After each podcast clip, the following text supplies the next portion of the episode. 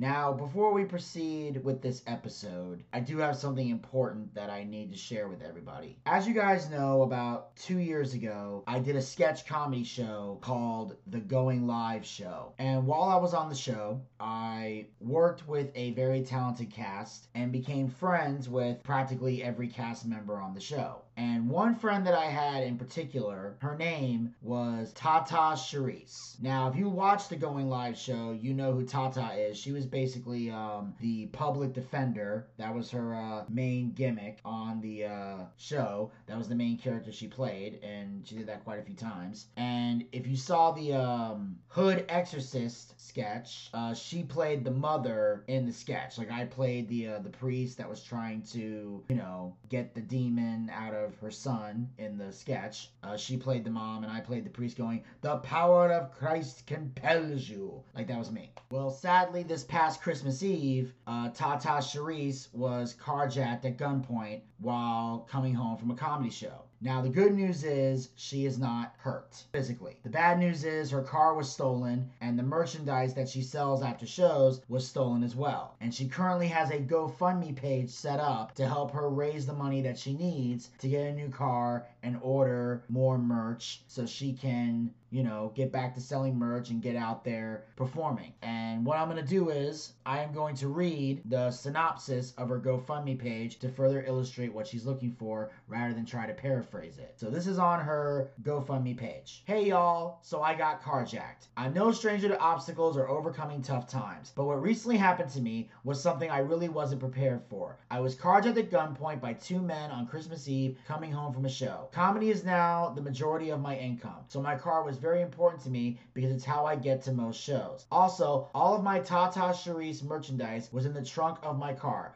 which was another big part of my income. I'm blessed to be alive. I do about 5 to 10 shows a month and I'm really grinding. I don't plan to give up at all, but I'm creating this GoFundMe to help speed things up so I can get back to doing what I love and bring joy to others. Anything that anybody can contribute would be greatly appreciated and used to go towards a car and to replace my merchandise that I sell at shows. I appreciate the support and my spirit has not been broken. Thank you for the love that people have already showed me and anything further helps. I just entered year 6 of my stand-up comedy career and it has been an incredible journey. I've hit amazing milestones, and so far, I've performed in over 200 shows nonstop. But I can't let this situation slow me down. And as I mentioned before, Tata Charisse is a friend of mine. I've worked with her before. She is hilariously funny and a tremendous talent. And I am encouraging all of the Boochcast fans to donate money to Tata Charisse's GoFundMe to help her get back on her feet, get back on the road, and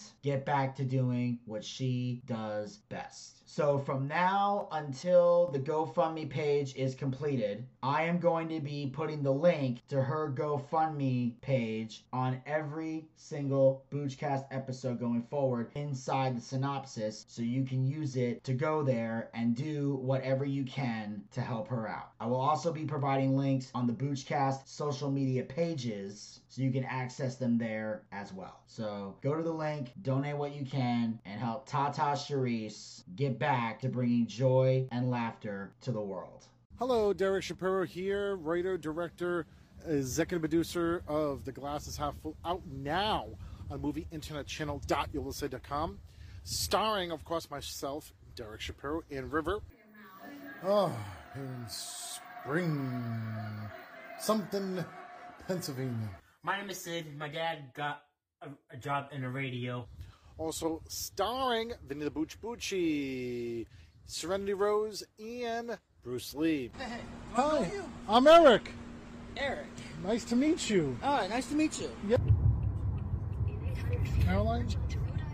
Oh, I know where I'm going. You, you can turn the directions off. I know where I'm going. Uh, Stefan, how, how you how you feeling? Like crap. Like crap? I know. Also starring Evans A. Darrellis and Dylan Schneider. Hey, you must be Evans. Yes. You must be Dylan. Yes. Also starring newcomers Nellie and Crystal Myers. Hi, honey. Erica, how are I you? miss you. I miss you too. What are you doing? How's your day going? Not too bad. Also starring from the movie Don't Tell Mom the Babysitter's Dead. Yes, Keith Coogan. Oh, I'm getting a call from my good friend Keith. Hello, Keith. Eric, how are you? I, I heard the news. I'm so sorry. And check my song out. I want to know what love is by Foreigner.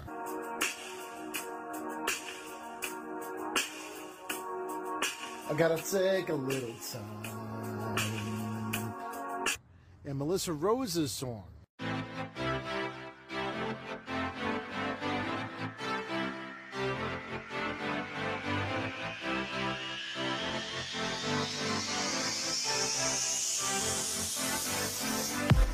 Kissing a day gone by. Middle finger to the sky. Nothing to hold me back. And also, of course, movieinternetchannel.ulissa.com is the place where you can find the glasses half full out now.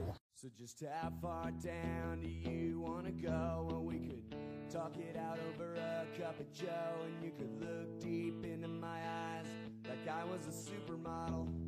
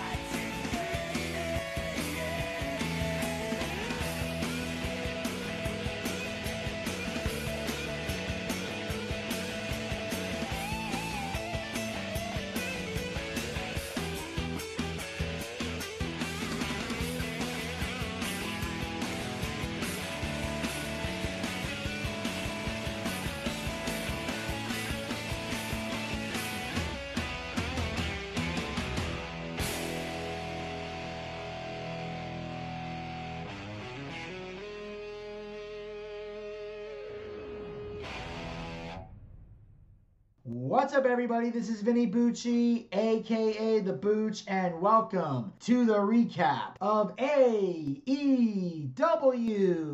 And, ladies and gentlemen, you guessed it, once again, I am all by myself. Not shocked to be all by myself on the Boochcast. That's right, ladies and gentlemen. Uh, I had a little conversation with Gator Ricky Ross earlier today to see if he would be on the show. Well, apparently, once again, the children, who I am starting to hate with everything I got, the children, apparently have once again requested a Wednesday class. In fact, the beginner class that Gator uh, tends to work on, apparently the students are clamoring to meet up on Wednesdays instead of Mondays because apparently it's more convenient for them. So it looks like there's a strong possibility that Gator might not be the AEW correspondent much longer. Now, for all the Gator Ricky Ross fans, the Gator congregation out there, I advise you to not be discouraged. Because obviously, Gator will still be around for the classic pay per view reviews no matter what. Because the classic pay per view reviews we always schedule for whenever Gator is available. So we might record it on a Monday. We might record it on a Wednesday before AEW sometimes. We've done that. We might do it on a Thursday or a Friday, whatever. We always find time within the week to do the classic pay per view reviews. We always find a way to work them in. So obviously, Gator will still continue to do that. But if it turns out that the students get their classes on Wednesday, Gator may not be able to do AEW anymore. Now, if that is the case, one of two things is going to happen. Either A, I will be doing the AEW recaps myself, which I don't want to do, but I will because I mentioned before, y'all keep listening to these, so therefore I continue to do them. Or I might search for a new AEW correspondent. Now, I've considered the possibility of maybe trying to get Elvis to come back because I know a lot of you guys like Elvis. And also with CM Punk returning this coming Saturday on Collision, CM Punk will officially be back with AEW, and we'll talk more about that a little later on in the recap. But with CM Punk returning, Elvis is now starting to watch AEW again, to the point where he's invited me over to his house to watch Forbidden Door. Now, he may or may not be able to do the Forbidden Door recap, depending on how long the pay per view goes, because those pay per views tend to last for fucking ever, and Elvis doesn't want to be up all night. I, on the other hand, don't mind doing that. I've pulled the all nighters before with these recaps, so uh, my body's fucking used to it at this point. So we'll see what happens. Maybe I can get Elvis to come back. If he doesn't want to come back, I'll try to find somebody else, because I know Zach's not going to do it again. I'm not going to ask him to do it again, because Zach is pretty much done with AEW but uh, I am keeping that in mind. So if there's anybody out there that's actually a fan of All Elite Wrestling and wants to come on the show and be an AEW correspondent, uh, let me know. Send me your DMs. DM me through the Boochcast, though. Don't do my personal DMs because I get enough messages through there. Go to the Boochcast social media pages, our Facebook, our Twitter, our Instagram, and you can DM the show through those areas if you would like to be considered to be the AEW correspondent, assuming, of course, Gator does in fact have to walk away. Now, if Gator doesn't have to walk away, then Gator's going to keep the job because I want Gator as the AEW correspondent. But if he has to leave, then obviously I will be on the lookout for a new one. And if anybody's interested, I may bring you on and see how well you do. Just the key thing is this if you're going to be the AEW correspondent, here are the requirements that I would ask for anyone interested in being the AEW correspondent. Number one, you have to be available on Wednesday nights to do Dynamite. Number two, you have to be available the night of the pay per views to recap them. So, yes, there will be all nighters if you agree to be a part of this. And number three, this is not a requirement, but it's a plus. If you are a podcaster yourself and you have your own audio recording equipment and you also have the ability to edit, in the event that for whatever reason, I personally am not able to be part of an AEW recap for whatever reason. I might have something major going on on a Wednesday. Uh, I might have something going on this Sunday of a pay per view if I'm working a show or whatever. In the event that for whatever reason I'm not able to do it, you can step in on your own and recap the show by yourself. Then you can just record, edit, send the info to me, and I can post it for you. Now, that third thing is not necessarily a mandatory requirement. But if you have those skills, it is a plus, and it would definitely make you most likely to get the position over somebody who can't. So that is something I would like to have. So if anybody's interested in being the AEW correspondent, uh, send me your information and uh, DM me through the Boochcast social media pages. And like I said, if Gator's not able to do it anymore, we'll chat and we'll see uh, what you want to bring to the table. But in the meantime, in between time, we're going to jump into this AEW recap. We're going to kick things off with our first official match of the evening. This is a AEW World Title Eliminator match. We have MJF one-on-one against Adam Cole. Okay, right off the bat, I got a lot of shit to say. First thing I want to address is why in the ever living fuck is this opening the show? MJF is the world heavyweight champion. Yes, I know this is not a world title match, but still, it's a match where if Adam Cole wins, he can get a shot at the world title. MJF is not only the world heavyweight champion, but he is also the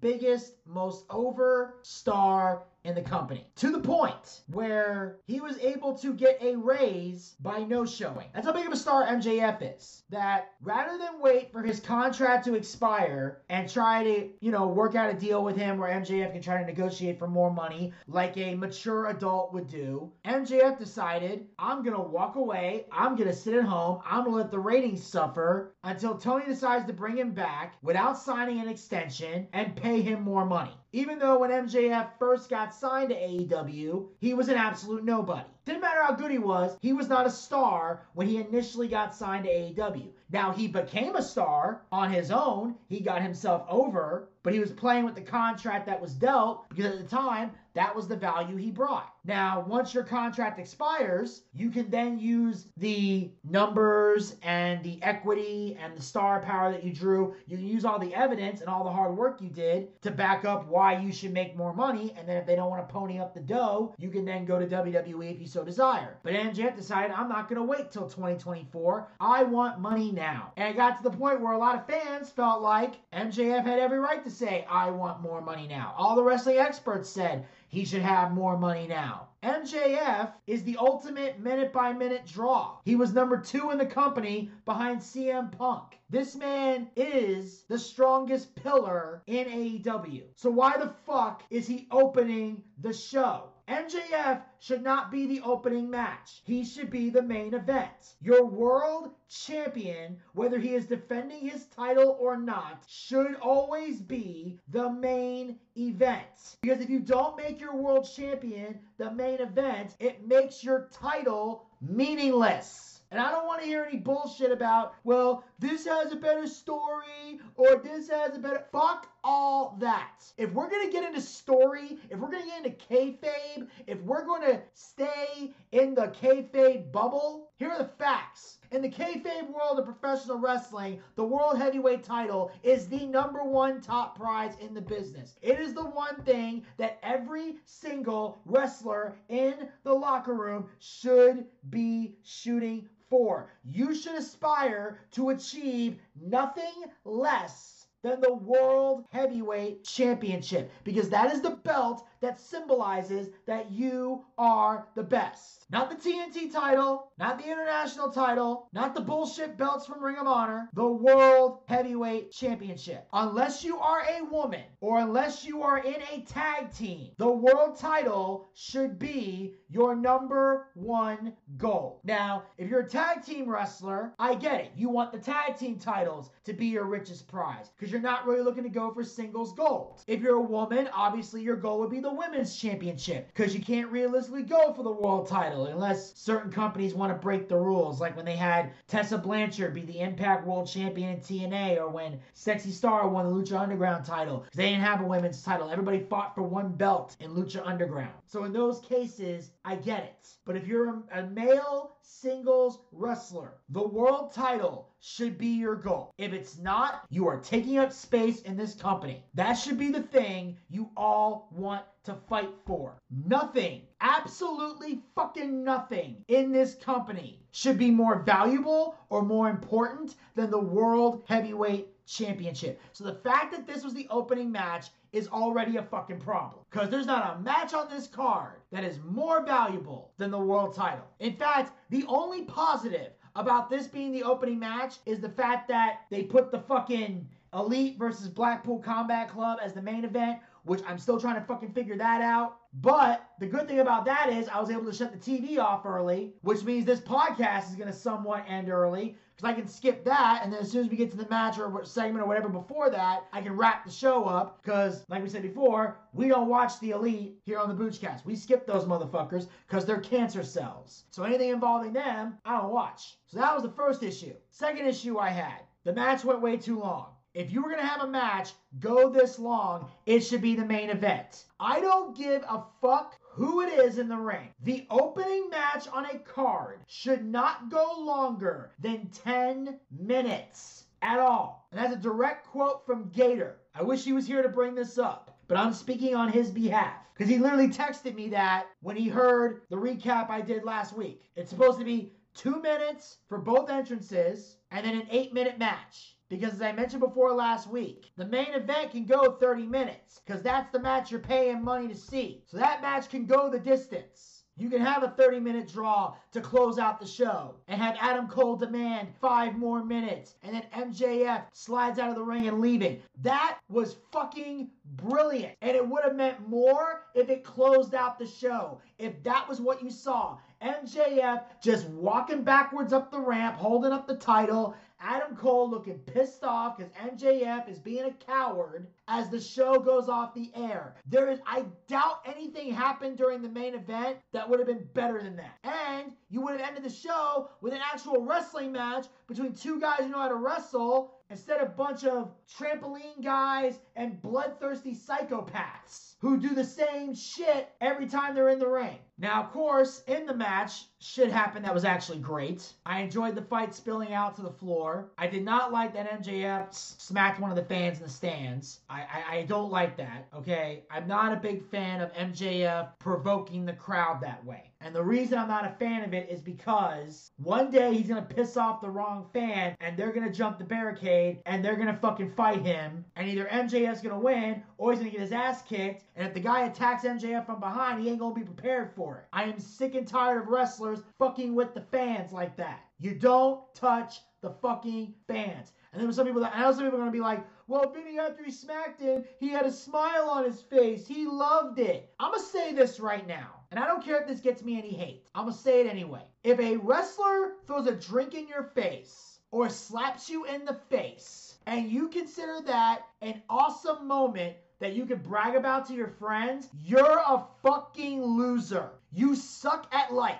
You have the saddest existence on planet Earth. If that is a highlight story for you to tell your friends. The only time you should be bragging about getting hit by somebody is if you actually work in the business. Like me, when I got slapped by Stan Lee at the state fair. I can talk about that because I'm actually in the business. I'm a ring announcer who got slapped, so I can tell that story, especially since I did not expect the slap to happen. And there's a funny story that goes with that. But if you're a fan in the stands and you're gonna brag to everybody, hey, look, I got slapped in the face, uh, you're fucking pathetic. I'm sorry, you're fucking pathetic. If that is a highlight moment for you in your life, if that's the story you're gonna tell your friends or your kids or your grandkids, your existence is already futile. Now, I did enjoy the fact that MJF countered the Panama Sunrise, Adam Cole countering the Heat Seeker. Eventually, they were able to hit those moves, but they weren't enough to end the match. Uh, the referee stopping the Dynamite Diamond Ring was good. I also like the fact that MJF came in with the belt, tossed it to Adam Cole, dropped to the ground, but the referee was staggering, fell back down, didn't see the belt. So now Adam Cole had it, was able to clock MJF with the belt. I thought it was genius because you've never seen that counter before, or if you did, it was rare. I don't remember ever seeing that happen. Usually, when that happens, one of two things goes down. either the referee calls for the bell and disqualification, or the guy is somehow able to convince the ref that he tricked me and the ref doesn't call for the bell. This is this is a rare moment where the ref doesn't see the trick at all. So now Adam Cole has a belt in his hand and he just clock MJF. And then of course MJF hit the tombstone on the apron and hurts his knee. Stupid spot. Didn't need to happen. And then MJF does the elbow drop through the table, which I also thought was stupid. But the only reason it works is because MJF said during the media scrum he doesn't do stupid shit. Everything he does is intended to win the match, but sometimes he will do things to prove a fucking point. So I think this was him trying to prove a fucking point. That look, I can do all the same death defying shit that your favorites can do, but I choose not to do them because I'm not a fucking mark. And I think that was the point he made with that. But overall, this shit went way too long, should not have opened the show. And the only reason it works is because the match ends in a draw, which means that at some point down the road, we can see another match between these two. And hopefully we can drag it out until a pay per view, which I think is going to be the goal. And I think there's a way to do that, but I'll explain more about that later on in the shows. I don't want to jump ahead or give anything away. But I will say, as a competitive match, it was awesome. I take nothing away from the actual match itself. I just don't like the fact that it opened the show, and I don't like a lot of the silly shit that happened in it. I felt some spots were unnecessary. Then we cut to a video package hyping up CM Punk's return. Punk says the only thing that's certain about CM Punk is that nothing is for certain. He says he has scores to settle and things to do. He says he won't know what he will do or say until he has the microphone, but he has a lot to get off his chest. First off, let me just say, I'm glad we finally got to hear CM Punk speak. I'm glad we got to see some of CM Punk's training. We get to see how different he looks during his time away. And I like the fact that he said he's got scores to settle and things to do, and he's got things to get off his chest. Which means that at some point on Collision, there's going to be a promo segment. But here's the question Are they going to open the show with Punk having a mic in his hand? Or are they going to wait until after the six man tag match is over and then he speaks to the crowd? That's the question. Because I'm going to tell you right now, I'm more concerned with what Punk has to say than what happens in this six man tag. Don't get me wrong, I'm definitely going to check it out at a later date because on Saturday I'm going to be in North Carolina with Buff. So I'm not going to be able to watch Collision live, but I will definitely check the highlights at some point and I'll be sure to talk about them on next week's AEW recap. We'll hit some collision highlights, but as I mentioned before, due to the fact that Gator and I both work on the weekends with shows and stuff, collision is just not realistic for us to watch and recap on a regular basis. The best we can do is hit the highlights. But I do like the fact that CM Punk's gonna have a mic in his hand, and most likely he's gonna be talking about what happened with the elite. That, and I'm sure Chris Jericho's name's gonna come up, and I'm sure he's gonna have some shit to say to the fans that have been dogging him and bad mouthing him and turned their backs on him, the ungrateful sons of bitches that they are. I know Punk's gonna have a lot to say. And then we'll find out in that promo is he going to continue on as a babyface or is he fitting to turn heel? What's going to happen here? It's going to be intriguing. But I will say this with CM Punk coming back into the fold, AEW is about to get a whole lot better. And as I mentioned before,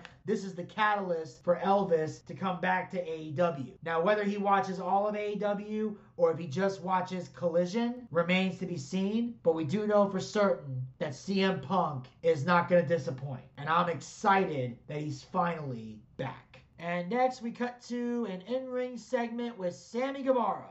Guevara says he's had plenty of highs and lows in recent months. He says the goal remains the same, as he is determined to win the World Heavyweight title. Guevara states that he has to make some tough decisions and some changes. Darby Allin interrupts and says the people are starting to love Guevara again. He wonders if Sammy will stand on his own two feet or in Chris Jericho's shadow. Jericho comes out and tells Allin to shut his mouth and mind his business. Jericho asks Guevara why he didn't call him when he was chasing the world title. Jericho tells Guevara he made him a star. He says if Sammy had asked for his help, he'd be the champion right now. Guevara wonders why Jericho didn't call him because he would have beaten Adam Cole if he did. Jericho tells Guevara to apologize and Sammy refuses. Jericho gets in his face and tells him to remember the hierarchy of the Jericho Appreciation Society. Allin says Jericho may call himself a wizard, but when he steps into the ring, the magic is gone. Jericho gets in Allin's face and says he and Sammy will beat him up. Sting comes out. He and Jericho square off and hold their baseball bats to each other's throats. Sting hits Jericho's bat and Jericho leaves.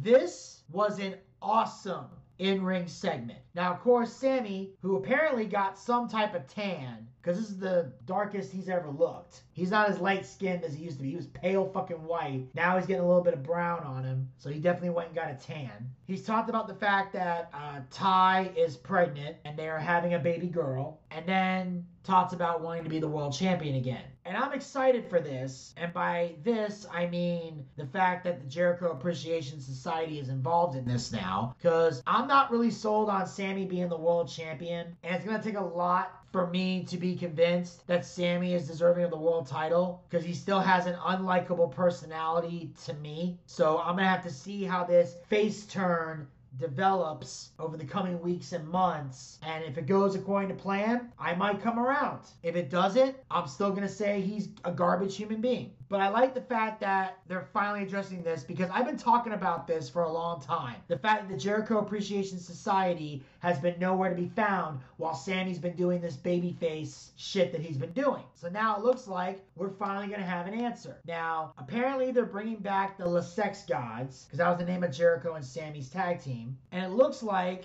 they're going to be facing Darby Allin and Sting in a tag team match. Now, whether it happens next week on Dynamite or at some point down the road in a pay per view, I don't know. Most likely it's going to happen on free TV. I did like the fact that Sting and Jericho were across the ring from each other because this is going to be intriguing. Because keep in mind, Jericho was a cruiserweight back when Sting was on top of the world. And when Sting came to WWE, unless I'm mistaken, I'm not sure if Jericho was around during that time. I don't think he was. Or if he was, he was doing something completely different from that and was nowhere near Sting or the world title picture or anything like that. Actually, now that I'm looking it up, apparently during this time, he was only doing house shows. He wasn't working TV much. Um, he did do some events like the Beast in the East against Neville, and he was the mystery partner for Roman Reigns and Dean Ambrose against the Wyatt family at Night of Champions. And then he had a match at Madison Square Garden where he fought Kevin Owens for the Intercontinental title but couldn't win it. So apparently Jericho was just doing house shows, so that's why him and Sting never really crossed paths, even in the locker room, to my knowledge. But they're finally face to face in this ring at a time where Sting is still an icon and Jericho is also a legend and icon, considered the GOAT.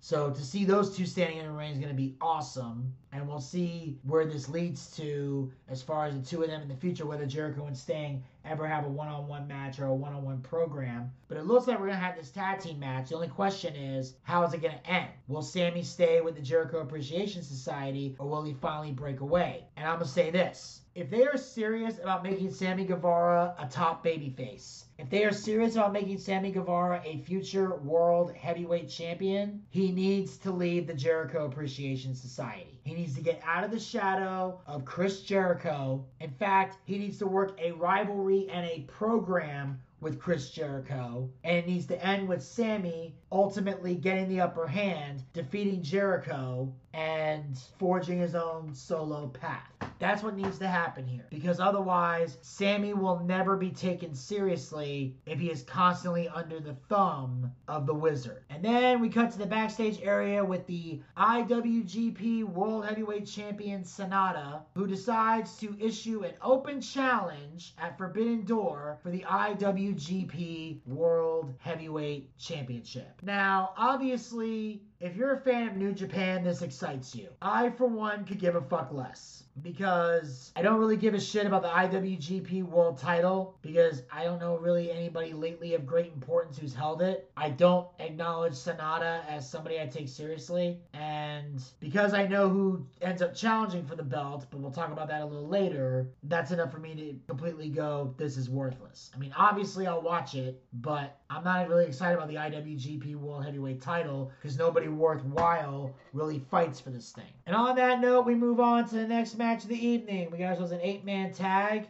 We have Darby Allin, Sting, Orange Cassidy, and Keith Lee versus the Mogul Embassy. This, ladies and gentlemen, is a spot fest from hell. That's all the fuck this is. It is a spot fest, and it is a prime example of why Sting should not be in a ring with spot monkeys who can't control themselves. Because I love Sting. I have been a Sting fan my whole life. And I believe under the right circumstances, Sting can still work and still go in the ring, and he clearly demonstrates that. But what this did was expose the fact that Sting is not as fast and is not as quick on his feet as he used to be. And he can't keep up with the goddamn spot monkeys. They don't complement his style. If you're going to work with a legend, you have to complement their style. This is a thing that a lot of young guys in the business do not fucking understand and is constantly overlooked because they're more concerned with stealing the show than putting on a show. And the rule is this when you are in the ring with somebody, you do not outwork them, you work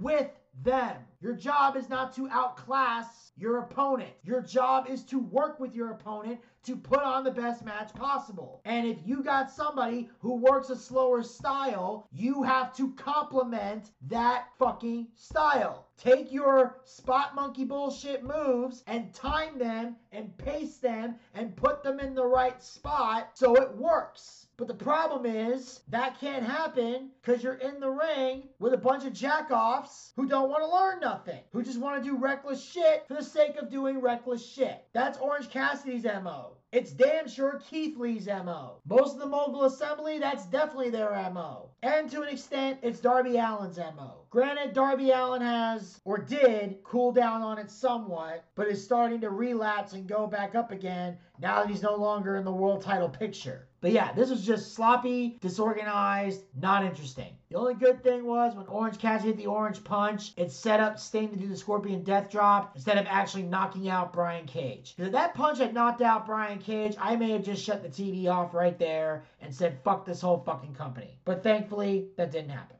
And on that note, we cut to the backstage area with the Guns, who are asked about their relationship with Jay White. They dismiss the question and call themselves the best tag team in AEW. They mock the Hardys and call themselves the best brother tag team in AEW. The duo challenges the Hardys to a match next week. Okay, well, as of right now, to my knowledge, when they were listing matches, I didn't see if this was made official. I have a feeling if it's not already, it's probably going to be. But if it doesn't get made official next week, then I'm sure next week they'll make it official for the week after. But it will be intriguing to see. I'd like to see the Hardy Boys working together again. As much as I don't like Jeff Hardy, I do like seeing Jeff Hardy when he's teaming with his brother Matt. Because Jeff is a much better tag team wrestler than he is a singles wrestler. Sorry, but he is. So I would like to see the Hardys against the Guns, and hopefully the Hardys can work themselves into an AEW tag team title run because they definitely should have one before this brother duo splits for good or retires. And on that note, we move on to the next match of the evening for the TNT Championship. Wardlow with Arn Anderson defends the title against Jake Hager. This was a pretty good match. Solid. Didn't go long, didn't need to go long. Both guys are power guys with power moves. Great timing. I love the fact that uh, they had Matt Menard and Angelo Parker come out. Brock Anderson fought them off, even though it looked like Arn Anderson was going to pull out a Glock, but he didn't. But then he threw some shots in. Eventually, Wardlow hit the diving senton and then power bombs Hager for the win. And I can say this match was good and it damn sure made my nipples hard. And then after the match, Christian Cage and Luchasaurus appear on the video screen and answer Wardlow's open challenge. Cage names AEW Collision as the place and reveals a bloodied Arn Anderson in the aftermath of an apparent attack. So, in addition to the six man tag match at Collision, we now know on the debut episode of Collision it will be Wardlow and Luchasaurus for the TNT Championship. So, the question is can Luchasaurus win the title at Collision, or will Wardlow continue to retain? Could Anderson being a bloody mess play a factor? Who knows? All I can say is, if Luchasaurus did win, I'd have no objections to that because I like this new heel version of Luchasaurus. I like that he's more of a badass. I like that he's not doing the the stupid silly shit with Jungle Boy. And this pairing with him and Christian Cage works out perfectly. It is beautiful. It is a work of art, and I enjoy it immensely. And next, we cut to the backstage area with Hiroshi Tanahashi, who appears in a video message and challenges MJF to a match at Forbidden Door for the World Heavyweight title. In an interview, MJF shoots the match down, calling New Japan a rinky dink indie fed, and teases no showing Forbidden Door. Now, obviously, I didn't give a shit about Tanahashi, mostly because I know MJF talked about a different Japanese guy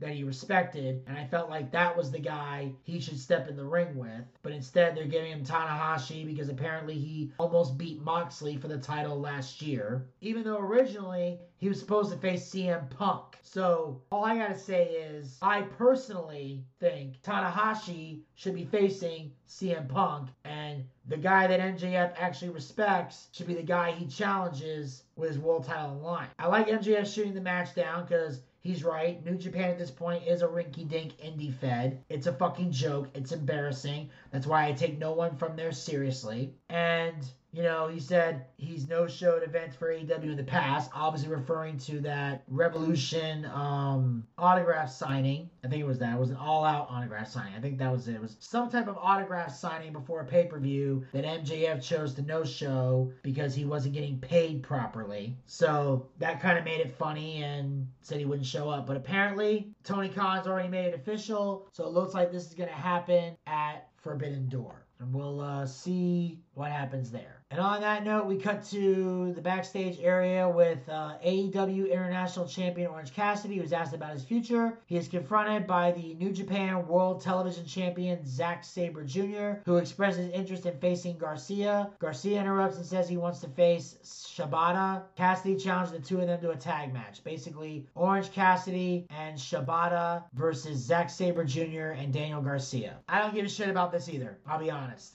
Nobody in this match except for Daniel Garcia interests me at all. I do somewhat like Zack Sabre Jr., but Daniel Garcia is the only interesting person here. And why he would want to face Shibata makes no sense because he's the Ring of Honor pure champion, but I don't know if he's signed to New Japan or not, or if he's part of Ring of Honor. I assume he would be part of Ring of Honor if they're going to put a Ring of Honor championship on him, but then again, they do stupid shit all the time. So, in a way, it doesn't surprise me. But again, I have no interest in this tag match. So on that note, we move on to the next match of the evening for the AEW Women's Championship. That ass Toni Storm with Ruby Soho versus Skye Blue. This was a fairly decent match. I enjoyed it. I think both women did very well. At one point, it looked like Skye Blue was to win. I was to be like, give me a fucking break. But thankfully, that didn't happen because apparently, um, Storm went to go use the trademark spray paint, but Skye Blue countered with some paint of her own. Then she slammed her to the ground, but Soho distracts the referee, and therefore she can't get the fall. So Skye super kicks her. Storm hits the Storm Zero, but Skye manages to kick out. Then Storm goes for the submission, and it look basically looks like a Texas cloverleaf, and Skye taps out. Now, here's my issue. Why did we need the tap out? The Storm Zero could have ended it right there. Because I don't know what the plan is, but I can tell you right now, at this point, Skye Blue should not get another shot at the title. One, I believe once you tap out, you're done. Tap out should signify the end of the match, end of the feud, end of the rivalry. You just gave up. You can't go back and suddenly request a title shot. So of course, Skye Blue gets beat down into the match. Willow Nightingale makes a save. So now it looks like she'll try to do something. I don't know, but either way, I'm just glad Toni Storm is the champion, and I will say Skye Blue did put on a good performance in this match. So at least she's improving. Next, we got to the backstage area where Jungle Boy Jack Perry accepts Sanada's IWGP World Heavyweight Championship Open Challenge. He says Hook is his best friend. It would mean the world to him if Hook would have his back at Forbidden Door. They fist bump. Hook basically, you know, stating, I will have your back in this match. Okay, now do you see why I didn't give a fuck about the IWGP World title? Because Sanada's defending against Jungle Boy. And as I mentioned before, Jungle Boy has been a disappointment since Revolution. If Jungle Boy Jack Perry had kept the same momentum that he got from beating Christian at Revolution, and if Jungle Boy didn't have that incident at the Fan Fest where he basically shit on wrestling and shit on the fans, I might be able to get behind this. If those two things didn't happen, I could probably get behind this match. If Jungle Boy was still the same badass he was before, I could get behind this. But because those things aren't happening, I can give two shits about this fucking match. And then there's a video package hyping up Forbidden Door, specifically Bryan Danielson versus Okada and Will Ospreay versus Kenny Omega. And all I gotta say is again, Bryan Danielson and Okada seems to be a dream match. We'll see how it goes. And I still think Kenny should be facing Takeshita instead of Will Ospreay. But it doesn't matter. I'm gonna skip that fucking match anyway. And then in a vignette, Jay White, Juice Robinson, and FTR hype up their match at AEW Collision. Obviously, they're trying to get people excited for the six man. People already are if they're a CM Punk fan. I like the fact that FTR is giving CM Punk his flowers, acknowledging he's one of their best friends in the industry, and that they're excited for this match. Jay White and Juice Robinson, I don't give a fuck about these two. I really don't. They're just there. They're just filler. They're just there to give Samoa Joe two partners to fight CM Punk and FTR. You already know Punk and FTR are going to win, as well they should. And that, ladies and gentlemen, will wrap up this recap of AEW because the main event involves the Elite and Blackpool Combat Club, and I'm skipping that shit because we don't do the Elite here. So I thank you guys for tuning in. Make sure you guys follow the Boochcast. We are on Anchor, Spotify, Google Podcasts, and iHeartRadio. Pick your favorite hosting site and follow us there, or be a super fan and follow us on all four hosting sites. Also, like us on Facebook. Go to facebook.com slash the Boochcast. We have archived episodes of the show as well as great content. Also, make sure you follow us on Twitter and Instagram at the Boochcast. Get latest tweets, photos, and videos. Visit our YouTube channel. Check out all of our YouTube content. And be sure to hit the subscribe button and ring that bell to be notified when future content will be posted. Also, make sure you follow us on Twitch. Go to twitch.tv slash the Boochcast. That's where we do our live wrestling watch parties. Our next watch party will be Saturday, August the 5th for WWE SummerSlam. Make sure you join us for the biggest party of the summer. And of course, we have our live D&D show coming soon, our Boochcast booking battle, and another special project in the works. And of course, you can support the Boochcast by going to podcasters.spotify.com slash pod slash show slash the Boochcast slash support. Become a supporter of the Boochcast. Support this podcast with a small monthly donation to help sustain future episodes. We have three levels you can donate at. Pick the one that works the best within your budget. We have our first level, which is 99 cents, $1 per month. We have our second level, which is $4.99, $5 per month. The same amount of money you would pay for a Peacock subscription. I know a lot of you guys out there aren't fans of the Peacock, so don't give them money. Give us money. We got better content than Peacock anyway. And we got the third and final level you can donate at, which is for a mere $9.99. $10 per month. The same amount of money we used to pay for a WWE Network subscription here in the United States. Ever since they sold the Peacock, got nowhere to put that $9.99. So $10.99, bring it over here. We got better content than network, and unlike Endeavor, we actually care about our fans and are dedicated to giving the people what they want. You have the option of paying with your credit card or with GPay. And the best part is, all the money we raise goes back into the show in some capacity. We use to upgrade our equipment, we use to bring in bigger name guests, pay the bills, and take care of all the guys who work very hard on the air and off the air to make the Boochcast a success. So if you got a favorite co-host and believes they're to be paid for their hard work, podcasters.spotify.com slash pod slash show slash the Boochcast slash support is how you make that happen. And then if there's any money left over, when it's all said and done, we use the rest to Zachariah Scott his ramen noodles and try to get him laid. And now that he's clean shaven, and apparently, ladies and gentlemen, it seems like he's going to be going straight edge. He might actually quit drinking and smoking. So with all that going down, he might be able to actually get some pussy in 2023. And until next time, this is Vinny Bucci, aka The Booch, saying keep on living life and take care. This has been the Boochcast. We'll talk to you guys next time. Until then, pizza, baby.